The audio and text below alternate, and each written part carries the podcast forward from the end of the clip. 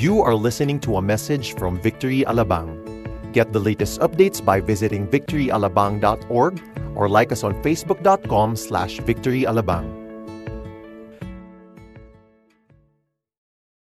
Pinag-uusapan natin ang tungkol sa mga himala at mga palatandaan na ginagawa ng Panginoon to point us on something or somebody. Ang palatandaan po ay hindi yun ang ating uh, patutunguhan, kundi ito ay nagtuturo lamang sa tamang direksyon upang makarating tayo sa dapat nating patunguhan. At yun po ay walang iba kundi ang Panginoon Yeso Kristo.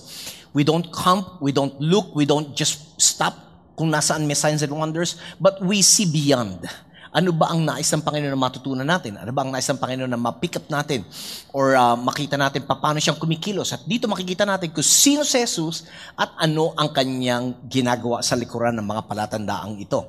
So, there is something beyond the sign. So, Let's not just stop at the, the signs and wonders and the miracles, but let's look beyond it. So mabilis lamang ito. Sabi natin, just a quick review. Uh, nagsimula lahat doon sa Kana kung saan nagkaroon ng kasalan. At uh, dito pinalitan ng Panginoon or He transformed an ordinary water into wine. Ganun din. Kung na-transform ng Panginoon ang isang ordinaryong tubig sa, sa isang magandang uh, uri ng alak, ganun din. Ang sino mang baguhin ng Panginoon. Um, it might start as an ordinary man, but we can end up as an extraordinary one. And then nagpunta sila doon ng sandali lamang sa Capernaum, bumaba sila sa uh, Jerusalem at doon sa Jerusalem nagkaroon ng uh, paglilinis ng templo. Umakyat sila sa Sychar kung saan namit ng Panginoon sina uh, Nicodemus at yung Samaritanang babae and then bumalik sila sa Kana kung saan pinagaling ng Panginoon yung anak ng isang opisyal. At doon sabi natin na sa pamagitan lamang ng salita ni Jesus, naghayag siya ng kagalingan doon sa anak ng opisyal kahit wala siya dun mismo sa lugar kung nasa ng opisyal. Which also proves to us na may kapangyarihan ang salita ng Diyos. At yung inihayag ni Jesus na kanyang salita ng kagalingan para doon sa anak ng opisyal ay nakarating doon sa anak. At uh, on the same hour, the Bible says na gumaling nga ang kanyang anak. Sabi natin, gumagawa, kumikilos ang salita ng Panginoon. Kaya pwede tayo maglagak ng ating tiwala sa salita ng Diyos, higit pa sa salita ng tao. At pagkatapos nung bumalik po sila sa Jerusalem, at dito naman pinagaling niya imbalido, ay, ikatlong linggo natin, uh, at uh, more than just the healing ng imbalido, ang binigyan ng diin, the beyond the signs there, ay yung tinalakay ni Jesus ang pagiging religyoso ng isang tao. Now, whether we like it or not, maraming beses ang ating pagiging religyoso ang nagiging hadlang din upang mas lalo pa nating makilala ang Diyos at tayo ay makasunod sa kanyang salita. Sometimes, tayo, lalo na tayo mga Pinoy, sanay na sanay tayo mapakinggan yung ito nang nakagawian natin, ito ang naka, uh, nakamulatan natin, dito tayo sinilang, dito tayo bubuhay, dito na rin tayo mamamatay. Praise God, hindi pa tayo namamatay doon sa ating nakamulatan. Kundi nakilala natin ang Panginoon, nalaman natin from the Word of God, ano ba ang mas nakalulugod sa Kanya, ano bang dapat paguhin, ano ang pwede nating ituloy, Pinoy. At yun po ang sinasabi ng Panginoon. Nais niya tayo makalaya doon sa trap ng religiosity so that we may know God more and we can serve Him better. Last week, si Pastor Francis po, uh, maganda yung pagkakahayag niya doon sa pagpapakain ni Jesus, doon sa limang libo. Another sign na pinakita ng Panginoon dahil uh, yung mga taong yun, uh, you know, nakinig sila at uh, you know, Jesus had the miracle of multiplying the, the five loaves of bread and two fish at napakain at may sobra pa. And from there, sabi natin, doon sa Tiberias na yon, uh, siya ho ay nagpunta doon sa Capernaum. At in between noon, okay, mula sa Tiberias, Capernaum, doon sa Sea of Galilee, yun ang pag-uusapan natin ngayon. Okay? Nung si Jesus ay naglakad sa tubig. So tumayo po tayong lahat at uh, ating uh, basahin ng malakas. Sabayan po ninyo ako. Kaunti lamang ng itong talatang ito. Simulan po natin. When evening came, his disciples went down to the sea got into a boat and started across the sea to Capernaum. It was now dark, and Jesus had not yet come to them. The sea uh, became rough because a strong wind was blowing. And when they had rowed about three or four miles, they saw Jesus walking on the sea and coming near the boat. And they were frightened. But he said to them, It is I, do not be afraid. Then they were glad to take him into the boat, and immediately the boat was at the land to which they were going. Lord, in Jesus' name, salamat pong muli sa inyong salita. Bigyan mo kami ng bukas na tenga, bukas na puso, pangunawa, Panginoon, na ang aming pagparito ay hindi lamang dahil nakasanayan na namin, hindi dahil obligasyon namin, hindi dahil may nag-anyaya lang sa amin, kundi may layunin ka upang marinig namin ang katuruan ngayon. Dalangin ko banal na Espiritu, ikaw po ang magturo sa amin. Gisingin mo ang aming mga diwa, ang aming mga Espiritu, Panginoon. Hayaan mong makita namin ano ba ang nasa likuran ng himala na ginawa ng Panginoong Kristo sa istoryang ito. At kami nananalig, Panginoon, na muli kaming mababago at, aming, at ang aming pananampalataya ay tataas pa sa susunod na antas sa pagtitiwala namin sa iyo. Ito ang aming dalangin na sa pangalan ni Jesus. Amen, amen. So again, we have said na nandito sa Tiberias, dito po nagpakain ng 5,000 ang Panginoon. At isa po itong himala. At uh, kung naalala po ninyo, sabi roon, nung, nung pakain ito, ay nabusog sila at may mga sobra pa mula sa limang tinapay lamang at dalawang isda. Nang meron nung misa nagsabi sa akin, eh pastor, wala namang himala dun. Uh, nung pinakain ni Jesus yung, yung limang libo o higit sa limang libo dahil yung mga tinapay doon ay malalaki at yung isda ay malalaki. So nung narinig ko, sabi ko, mas lalong nagkaroon ng himala. Dahil paano dadalhin ng isang batang paslit ang malalaking tinapay at dalawang balyena? So, you know, alam niyo maraming mga tao, pinipilit nilang kontrahin pa rin ang salita ng Diyos eh.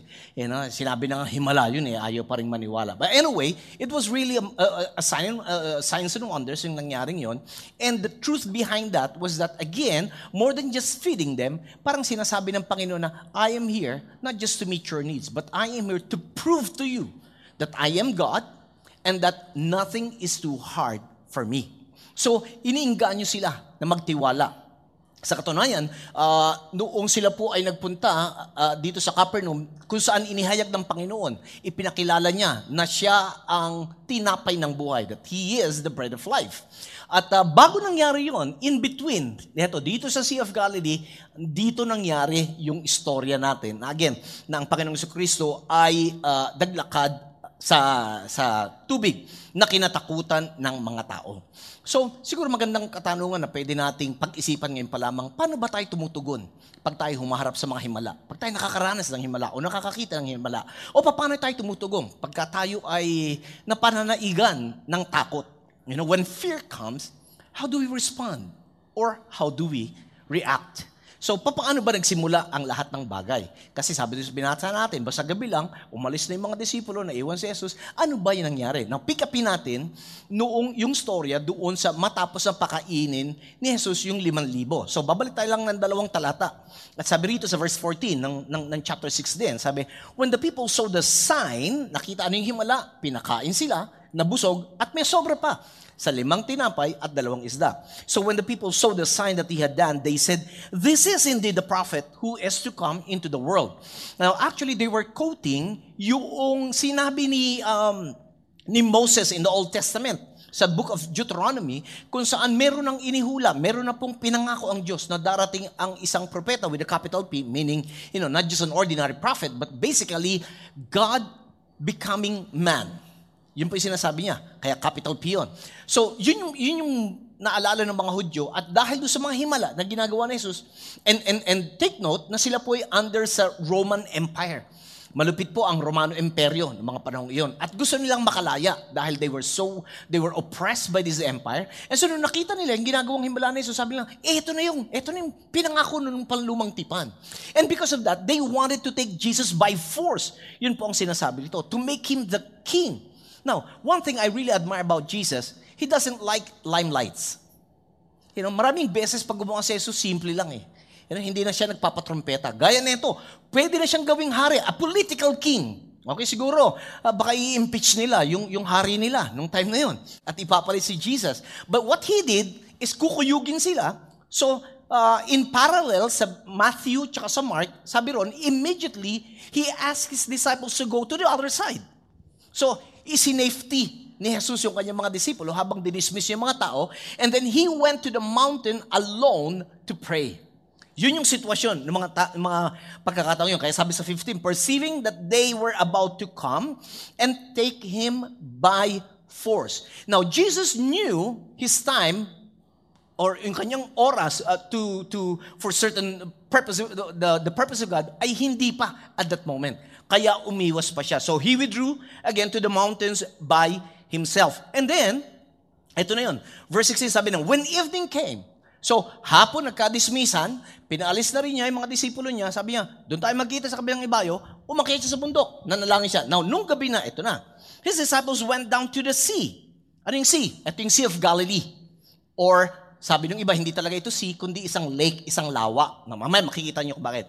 Got into a boat and started across the sea to Capernaum, and it was now dark, and Jesus had not yet come to them. Now, mahalaga yung mga salitang binanggit dito. Una, sinabi, gabi na, tapos bumaba sila patungo sa dagat, makay ng bangka, tapos hindi nila kasama si Jesus, at napakadilim. Now, kasi tayo pag binabasa natin parang walang dating ito. Pero maganda, you know, unawain natin para mas ma-appreciate natin. Lagi ko sinasabi yun. Now, I remember a few years ago, we went there for a study tour. And so we went to the Sea of Galilee. And then, in fact, we had an experience to ride a boat. Uh, at nagpunta kami din, dun mismo sa Sea of Galilee. Now, sa aerial site, ganyan ang itsura niya. Yung Sea of Galilee. Now, itong Sea of Galilee is actually 650 feet below the sea level. So kung ito ang dagat, ang, ang level ng dagat, mas mababa pa siya. Sana imagine nyo. At ito yung napapalibutan ng mga bundok at burol. So para siyang isang basin. You know, pa- parang planggana ito. Imagine niyo ngayon, bundok, mga burol, nakapaligid sa'yo, lawa. So pagka dumating ang hangin, anytime, biglang nagkakabagyo. Yun ang dahilan kung bakit ganun po. Wala pong sabi-sabi, biglang lalakas ang hangin, biglang magkakabagyo, at hahampasin ng alon ang mga sasakin dagat. When we were there, uh, nung uh, nakita yung kaninang picture, uh, nung sumakay kami ng bangka, that was actually after lunch. Kainitan ng araw din, all of a sudden, biglang kumulimlim. At medyo, alam niyo, nagbabadya ng pag-ulan. So, noon namin naintindihan na talagang walang pasabi, ika nga, walang pasabi, bigla na lamang bumabagyo doon. As in, na bumabagyo doon. So, pag tinignan niyo siya on top view, ganyan ang itsura niya. Okay, so you could just imagine, para itong talagang parang uh, nahukay lang at nalagyan ng tubig. So it, it's really a lake. Yan, ha? Hindi talaga dagat. Pero anyway, uh, yun po ang sabi nila. They called it this, as the Sea of Galilee. And the Bible says, nung sila pa uh, pinaalis ng Panginoon, they went into a boat. Now, yung bangka nila, hindi ho pipitsuging bangka. Hindi ho bangkang bangkaan lang. Actually, medyo malaki-laki. Kasya dito ang labing limang tao. Ang haba nito is more or less kasing haba po ng yung talagang mga uh, school bus. Okay? At malapad-lapad doon ng konti. So, kasya dyan ang labing limang tao. Diyan sa bangka. Diyan sila nakasakay nung sila ho ay pumalaot at nagpunta doon sa Capernaum. Ngayon, ang sabi rin po, it was dark. It was not dark. So, uh, naranasan niyo bang, you know, mapunta kayo sa isang madilim na lugar na halos pati sarili niyo hindi niyo na makita? Lalo na kung medyo challenge ang kulay natin. Kasi misa kahit maliwanag, di rin natin makita yung sarili natin. Eh, no? Pero eh, have you ever experienced that yung tinatawag nilang pitch black? You know? Now, again, imagine niyo to, nandun sila sa dagat ng Galilee, eh wala naman hung, wala dong ano, walang walang uh, lighthouse. Ang ilaw lang is yung nandun sa bangka nila. And it was really dark. So, hindi mo masyadong kita ang iyong dinadaanan at kung ano ang nakapaligid sa iyo. Uh, uh, na-imagine niyo ba 'yon? Okay? And then all of a sudden, the Bible says, bigla na lang dumating at hinampas sila ng malakas na hangin at malalakas na alon. Ganun ang senaryo. Now, also take note, na karamihan sa kanila are expert fishermen. Mga batikang itong mangingisda, ang mga disipulo ng Panginoong Kristo. So, sanay sila. Sa, in a way, sanay sila. Pero ang unang kong tanong, hindi ba sila natakot noong hinampas sila ng, ng, ng, uh, ng malalakas na alon at hangin? Well, although the Bible is silent, but for sure, naniniwala ako, may kaba rin. Natakot din sila. Kayo ba, may mga pagkakataon bang natatakot kayo? Lahat tayo nakakadanas ng takot. Pero ang maganda nito is that, sabi sa verse 18, is that biglang ang, uh, uh, the, the sea became rough, sabi po ron, because a strong wind was blowing. So yun ang senaryo nila. Na anong senaryo? Uh, ando sila sa lawa, hindi nila kasama si Jesus, madilim doon, sila-sila lang, tapos biglang bumagyo. So, imagine niyo, andun kayo. Isa kayo din sa mga disipulo ng Panginoong ng Panginoong si Kristo. No, ano yung palatandaan yun ng sitwasyon? Ano yung palatandaan? What's, what was the sign? Ito po yun. Sabi niya, when they had rowed about three or four miles. So in short, malayo-layo na sila. Wala na sila sa may pangpang. Halos nasa gitna na sila. Ano sabi? They saw who? Sino nakita nila? Come on, sino nakita nila? Nakita nila si Lord, si Jesus. Paano nila nakita si Jesus? naglalakad sa ibabaw ng tubig. Okay? At dahil nakita nila, anong reaksyon nila? Ay, si Lord, ang galing. Ganun ba? Ga- What was their reaction? Natakot. Sabi niyo nga, natakot. Natakot sila. Now, naniniwala ko, again, bukod sa sila ibatikan ng mga, ng mga mangisda, pero yung nakita na, familiar silang hampasin sila ng, ng, ng bagyo, ng malalakas na hangin at alon, pero makakita sila ng naglalakad sa ibabaw ng tubig, sa ganong kadilim, hindi ko alam kung kayo matutuwa o matatakot din. Ha? Na-imagine nyo na ngayon. In fact, kung ipaparallel natin sa Matthew chapter 14 at saka Mark chapter 6, uh, iisa lang yung storya, pero iba-iba ang anggulo ng kanilang tinitignan, kaya parang akala nyo may contradiction. Hindi yung contradiction, depende lang sa pananaw. Dahil si Mateo, nung sinulat niya ang kanyang ebanghelyo, ang kanyang nasa isip ay mga Hudyo. Si Marcos naman, si Mark, nung sinulat niya yung kanyang ebanghelyo, ang nasa isip niya is puro aksyon. Kaya ang basar-basahin yung gospel ni Mark kasi andun ang mga aksyon. Ito naman si John, in, in a way, general ang approach niya. At ang talagang binibigyan niya ng diin dito, ang, ang focus niya, sino si Jesus. Si Lucas naman, ang kanyang ebanghelyo, ay nakatuon naman sa mga hentil sa mga hindi Hudyo. So, syempre, iba't ibang lente, iba't ibang pananaw, kaya iba-iba yung kwento, pero walang contradiction. Malinaw po ba yun? Okay, so ganun po yung nangyari. Kung titignan natin doon sa Matthew 14 at doon sa Mark chapter 6, ang sabi rito, they were rowing na, no? Pero before that, uh, imagine niyo to, nasa gitna sila ng nagngangalit na bagyo, nag-aalala na yung mga yan. Tapos ang matindi pa, nakakita ng naglalakad sa tubig. Kaya ano nangyari? Ang sabi rito, they were frightened. Natakot sila. Ano yung mga kinatatakutan nyo sa buhay? Ha? Alam nyo ako, I'm afraid of heights. Kaya hindi ako sumasakay ng mga roller coaster eh. Feeling ko pag sumakay ako sa roller coaster, pagbaba ko, hindi na ako born again, parang naiwan somewhere yung spirito ko. Alam niyo yung pagka, ay, di ba? May isa nga sa building lang yung pagtitingin kang gano'n. Ako, pag tumitingin ako gano'n, parang may, may humahalo. Na, sino sa inyo ang nakakaramdam ng gano'n? Mga ilan-ilan. Yung iba sa atin, adventurer tayo, gustong gusto natin heights eh. Di ba? May nagyaya minsan sa akin, yung bungee jumping. Alam niyo yung metali sa batas, tatalon, ah! Ganon. Eh, sabi ko, gagamitin pa ako ni Lord. Sa katunayan, ang pamilya ho namin, pagka nagpupunta kami sa mga, yung gano'n, may mga rides na gano'n, ako lang ho taga-picture sa kanila. Yung asawa ko, naku, gustong gusto ho yan. Yung mga anak ko, ay gustong gusto nila. Na isa, minsan lang nila ako naisahan nung nasa Hong Kong kami yung Space Mountain. Kausap ko yung klase ko rin sa School of World Mission. Eh hindi ko na malaya, nakapila pala kami. Eh, hindi na ako makaalis kasi ang haba nung pila. So sabi ko, nung, nung andyan na pasakay na, doon tumi... Yari. Okay? Eh, sabi sa inyo, talagang close kami ni Lord nung time na yon. Ha, hindi nyo masusukat yung tanks ko nung nagpe-pray ako doon. But anyway, after that, Ilang taon na ho hindi na ako umulit. In fact, ayoko nang pumasok doon. Pag, panda tayo, kayo na lang, antayin ko kayo rito, pagpe-pray ko kayo. Now, my point is this, lahat tayo may kinatatakutan. Tama ba? Yung iba sa atin ngayon, natatakot na. Bakit? Parang, parang yung, yung anak ko eh, nagsabi na, pa, kailangan kong check Anak ko, magiging close na naman kami ni Lord.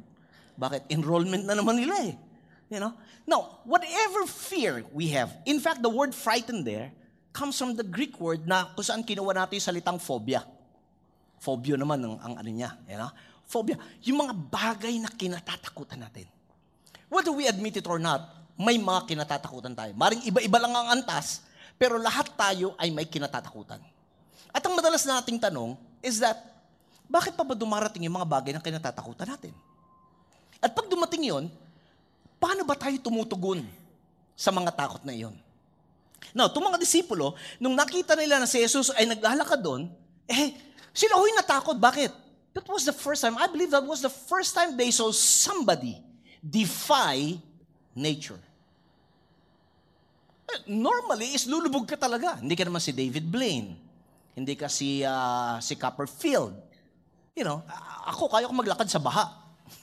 Pero hindi ko kaya maglakad sa ibabaw. You know?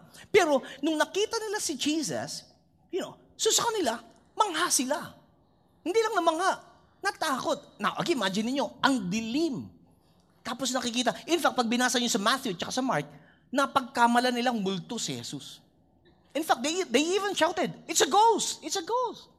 So mga takot din pala itong mga to. No? Sa multo pa. Ilan ho sa inyo enjoy kayong multo, sa multo?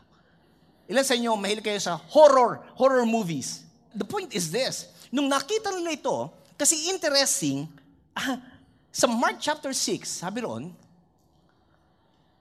nakita sila ni Jesus na nag-struggle na sila sa pagsagwan. Kita sila. Now, hindi nila kasama si Jesus. Hindi nila nakikita si Jesus. Hindi nila alam kung nasa si Jesus. In fact, hindi nga nila alam na si Jesus pala yun. Ngayon, what's my point? Hindi ba sa buhay natin maraming beses, that's how we feel. You know, ang feeling natin, wala si Jesus, iniwan tayo, nilaglag tayo, hindi natin kasama. Now, I have a good news for you. Maring hindi natin nakikita si Jesus, pero for sure, kita tayo ni Jesus. At alam niya kung ano yung nangyayari sa atin. In fact, nung nakita sila ni Jesus, you know what, what had happened? Sabi ko sa Mark 6, Saka sila pinuntahan at naglakad sa tubig si Jesus. Na pwede naman siya mag-swimming. Na breaststroke, backstroke, butterfly. Hindi eh. Pero ba't niya ginawa yon? Ba't niya ginawa? Kasi may gusto siyang ituro at patotohanan doon sa mga disipulo. Hindi siya nagyayabang na naglakad siya sa tubig. Hindi, hindi, hindi ho siya naglala, nagyayabang. And again, sabi ron sa Mark, he saw them struggling. He saw them having a hard time rowing against the wind. And so, pinuntahan sila. Now, this is around 3 to 6 a.m. Madaling araw. Okay? Madaling araw to. Nung pinuntahan sila ni Jesus, madaling araw ito. And so, again, he was walking on the water. And when the disciples saw him, they were frightened. Natakot sila. Okay, normal yun sa kanila. Bakit? Hindi pa sila nakakakita. So, you know, gusto ko lang mag, mag, mag ano ng kaunti dito sa takot, ha? Kasi parang masarap i-address ngayon itong takot eh. Dahil naniniwala ko, lahat tayo may kinatatakutan.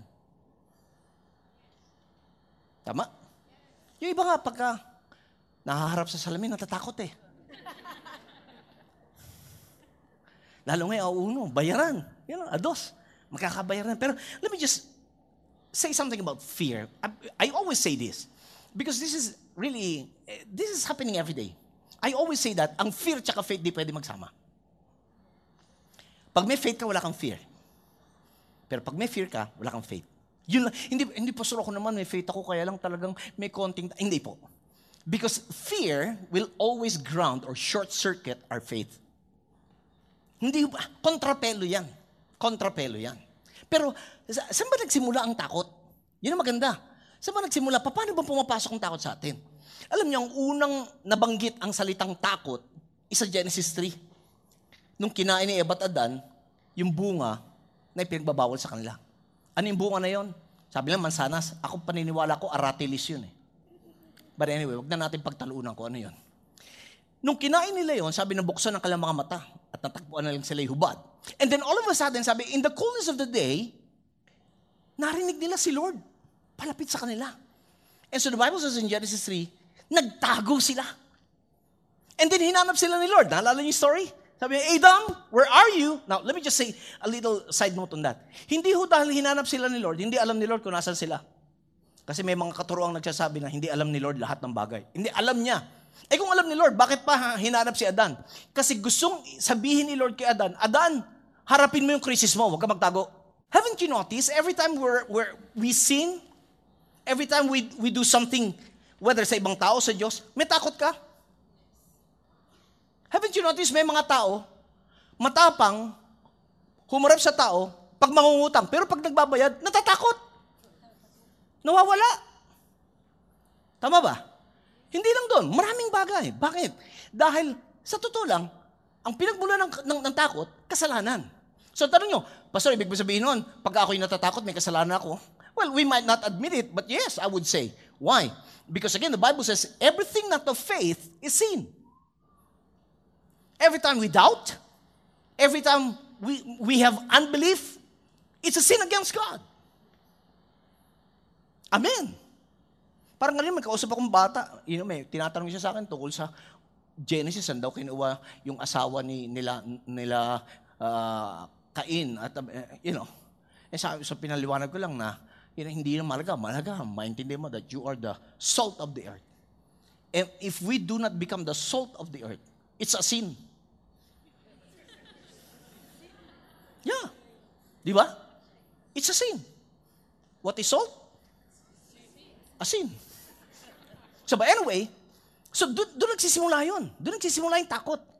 Ang, ang pinagmulan talaga yung kasalanan, pa- paano na-feed yung, yung ating takot? By our senses. What we see, what we hear, what we smell, what we taste, what we feel. Di ba? Tulad sila. Seeing. Tsaka feeling. Binabagyo. Tapos nakita nila yung, yung hangin at yung, yung, hindi yung hangin, kundi yung, yung, yung alon, natakot sila. Sometimes by what we hear. Sabi ng doktor, ay nako, wag ka nang umasang gagaling ka. Hindi ba, yung mga ganun parang gusto mong sabihin sa doktor, Dok, gusto mong mauna? Hindi ba? May mga sobrang prangka, prangka lang eh. Totoo naman sinasabi, pero sobrang But again, fear is fed by our senses. And that's the reason why the devil would normally use our senses to inject fear. Ang isa pang matinding uh, nagiging sanhi ng takot is yung the unknown. Pag di mo alam kung ano mangyayari. Tama ba? Kaya marami mga single, ayaw, ayaw pa mag-asawa eh. Ha? Ha? Ayaw pa magsipag-asawa eh. Bakit? Takot! Eh, Master, paano yung, tama naman, you know, isa lang alang mo yung future mo. Pero may mga trabaho naman, okay naman. Eh, Pastor, eh, hindi pa ako financially stable. Ano, ano? Magkano yung financially stable? Di mo alam yun. Ang turo ng Bible, financially responsible. O, kami nga nung kinasal, kanin pera natin ma, 5,000 lang, you know? Hmm. Eh, kita nyo, ngayon may apo na ako. Oh. Eh kung inisip ko yung, yung, yung pagpapakasal, eh, baka hanggang ngayon, binata pa rin ako. Eh, the point is this eh, marami tayong katatakutan sa buhay nito pag nawawala sa eksena si Lord at ang kanyang pangako. Yun pinapakita ng Panginoon. Now, bakit ko nasabi to? Eto maganda. Alam nyo, sabi ho sa Mark chapter 6 din, yung mga disipulo nyo, kahit na nakita yung mga himala nung, nung pagpapakain ng limang libo, ang sabi, hindi pa rin sila naniwala. Sa katunayan, tubigas pa ang puso nila. Yun ang sabi, basahin nyo na sa Mark 6. Okay? Now, eto yan eh. Eto yan, kapatid. Yung feeding the 5,000, yun yung lesson ni Jesus sa kanila. Sabi niya, okay, sasampulan ko kayo, tuturuan ko kayo yung lesson, pinakain liman. Di ba sabi niya, Philip, saan ba tayo kukuha ng papakain dito? Ay, Lord, eh, wala, wala, kulang kahit na magkanong ilang sweldo natin, ilang buwan na sweldo, kulang. Pero tinanong siya ni Jesus, hindi dahil hindi niya alam. Kundi alam niya yung gagawin. Tinitignan lang niya kung alam ni Philip kung anong gagawin. Tinitignan niya kung magtitiwala si Philip sa kanya. Eh obviously hindi. Siya sabi, sige, paupuin mo. Oh, sabi, meron tayong limang tinapay, dalawang isda, you know. Again, it's a miracle. Now, hindi sila natuto. May mga kilala ba kayong ganon? Paborito ko yung kanta ni Gary Valenciano, di na natuto. Ilan sa inyo, paulit-ulit, may mga pangyayari sa buhay nyo, paulit-ulit, at nagda, hanggang kailan ba matatapos to? Ilan sa inyo? Bakit paulit-ulit? Simple, kasi hindi tayo matuto. Pag ang pagsubok dumating, hindi ikaw ang sinusubok, yung faith mo. Dahil hindi mo tunay na malalaman na pinaniniwalaan mo yung sinasabi mong pinaniniwala mo hanggat wala ka sa sitwasyon na susubukin yung pinaniniwalaan mo. Madali magsabing, God is my provider kasi bagong sweldo. Ados pa lang ngayon. Although yung iba, yung sweldo nyo, it just passes by. Madali magsabing God is my healer kung katatapos mo lang ng APE at okay ang result. Pero will you still declare that God is your provider? Nung pagtanggap mo ng pay envelope mo, envelope lang, wala na yung pay. Kasi sa dami ng binawas, abonado pa yung kumpanya mo sa dapat ibawas sa'yo. Are you hearing me? Yung five loaves na miracle, it was a lesson. So sabi ni Jesus, okay, yun ang lesson ko sa inyo. Titignan ko kung may natutunan kayo. O sige, punta kayo, mauna kayo. Hindi ako sasama sa inyo. Alam ba ni Lord na babagyan sila? Oo naman.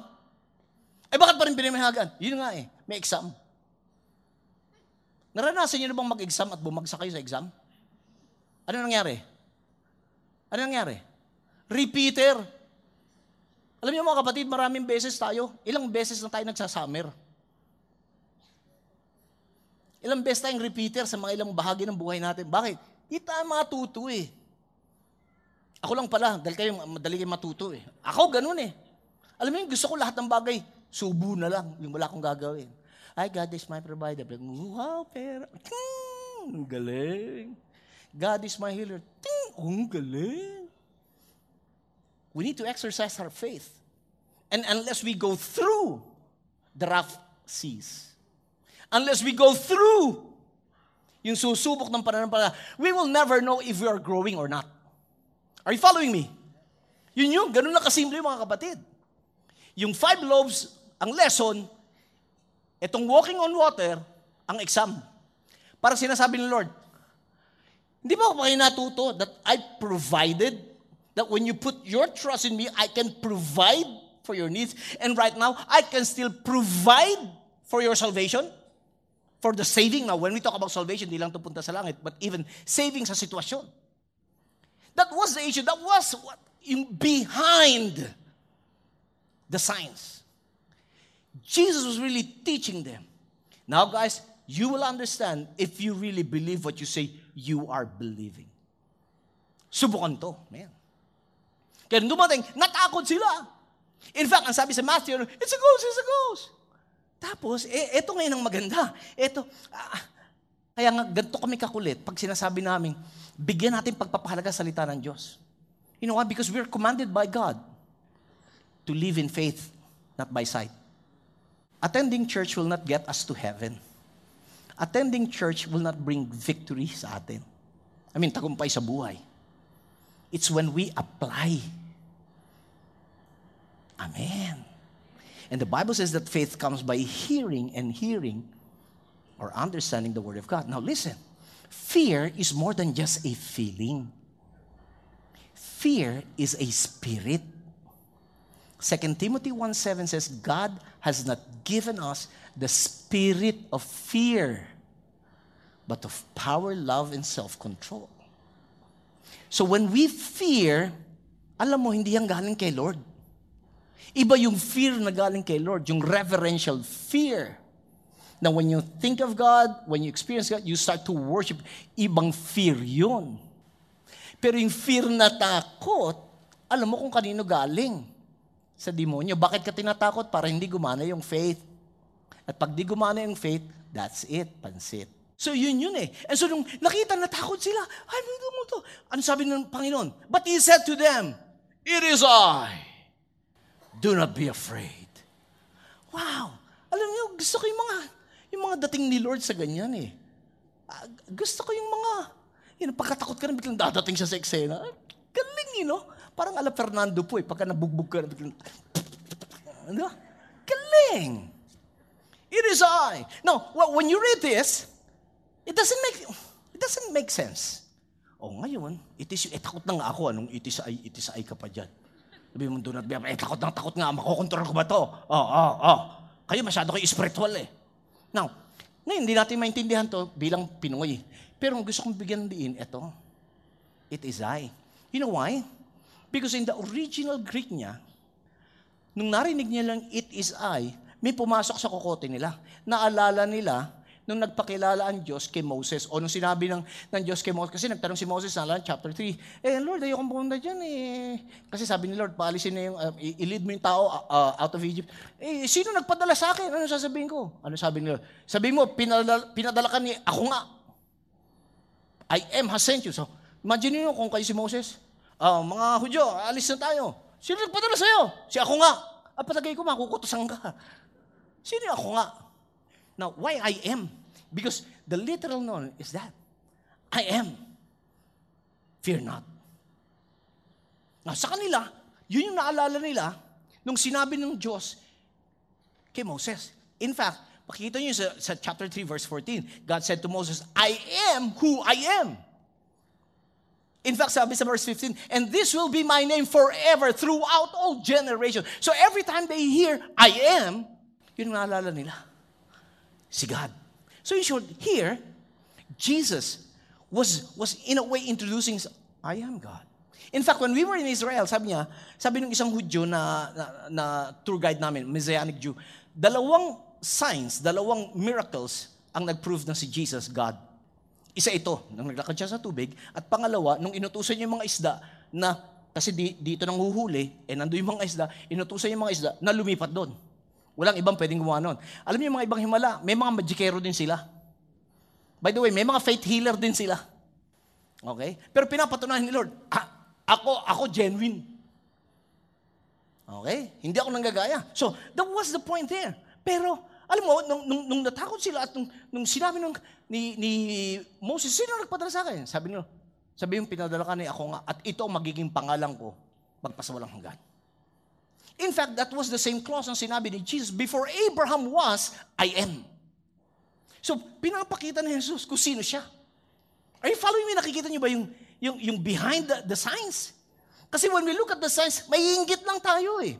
Pero pag naintindihan natin the lessons behind it, tatapang tayo. No wonder pag binasa yung Matthew 16, nung sinabi ni, ni, ni Lord, I am, fear not. Sabi ni Pedro, gusto ko si Pedro eh. Sabi niya, Lord, if it is you, bid me to come. I like Peter. Tapang ni Pedro eh. Natakot lahat. Ay, multo, multo. Sabi, okay, matakot. Ako ito. Sabi ni Pedro, Lord, kung ikaw yan, tuwagin mo nga ako. Don't you ever dare God. Because God will dare you. When Peter said, Lord, if it is you, bid me to come. Parang, if I'm going to paraphrase it ganito, sabi ni Lord, ako pa tinanong mo. Hello, Peter, okay ka lang? Halika! Just one word. He said, Jesus said, come. And that word, kahit isa lang, is filled with power. And so when Peter obeyed that single word that is full of power because it came from the great I am, the Bible says, he went out of the boat. And he started walking on water. Hindi na to si Lord. Si Pedro na. But the problem was, when Peter saw the waves, felt the blow of the rushing wind. Ano nangyari? He started to sink. When he lose sight of Jesus as the great I am and focus on the situation around him, he started to sink. Whether we like it or not, that's the truth. When we lose sight of who Jesus is, and when we lose sight of what He had already promised you, and we choose to believe our situation more than what God had promised, trust me, we will sink. But the good news is this when Peter was sinking, he prayed the shortest prayer ever three words Lord, save me! Three words. Hindi siya katulad ng babang kristyano. Kung Pinoy si Pedro, parang, O mahabaging Diyos, na may lalang ng langit at lupa, ang Diyos ni Abraham, Isaac, alam niyo kung gano'n ang prayer ni, ni Yari, kasama na siya ni Lord. Kasi kung ganun prayer, Oh, mahab, naglalakad siya, lumulubog siya, Oh, mahab, ang makapangyarihang. But I love Peter's faith. Just three words. And yet in that three in those three words, it was full of faith. When he said, Lord, save me.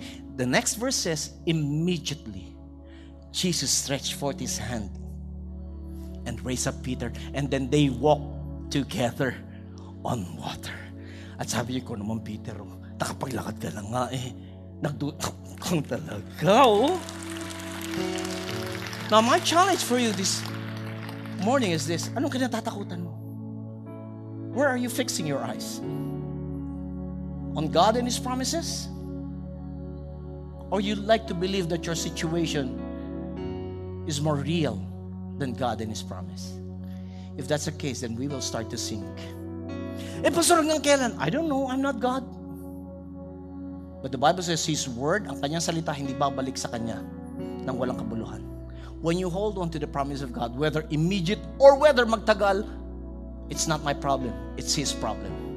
But my point is this, whether may mangyari o wala, hindi ko bibitawan ang salita ng Diyos at mismo ang Diyos. Bakit? Siya lang ang nananatiling tapat magpasawalang hanggan. Amen? Come on, let's just all stand up right now.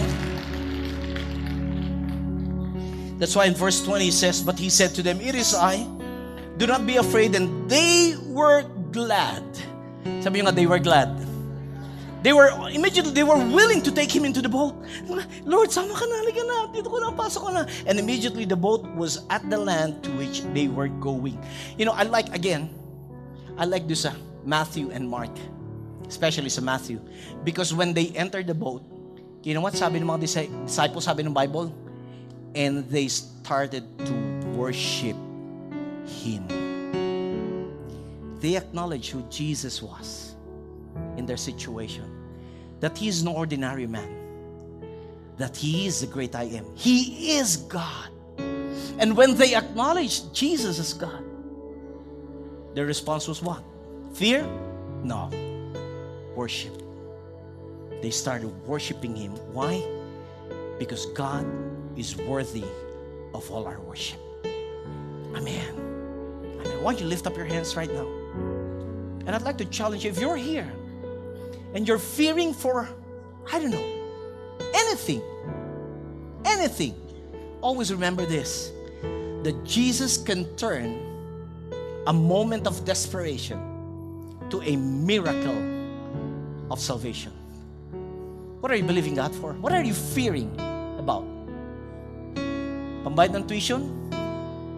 Sickness? Disease? Confusion? Well, well, anong kinatatakutan mo? You may not see Jesus right now, but trust me, He sees you. And when you're on that situation where you start to fear, He'll come on the scene. He'll appear to you. Because He promised you, He will never leave you nor forsake you. That's a promise of God. Kasama mo siya palagi. Hindi mo man feel, hindi mo man kita, kasama mo po siya palagi. Amen. And that is if you will choose to believe it. Now, as you lift up your hands, would you remind God of His promise? Ano man kinatatakutan mo? You're fearing of, of God's provision? He promised He shall supply all your needs. Would you remind God of those promises? Whatever. You're asking God for wisdom? You need wisdom? Say, you ask God who give liberally. You need direction? It's the Holy Spirit who will lead you and order every step you make. And you're fearing right now is that God is not giving you the spirit of fear. Hold on to God and His Word. If God is for you, who can be against you? Greater is He that is in you than He that is in the world. Whatever it takes, God is there and He promised He'll get you out of your situation.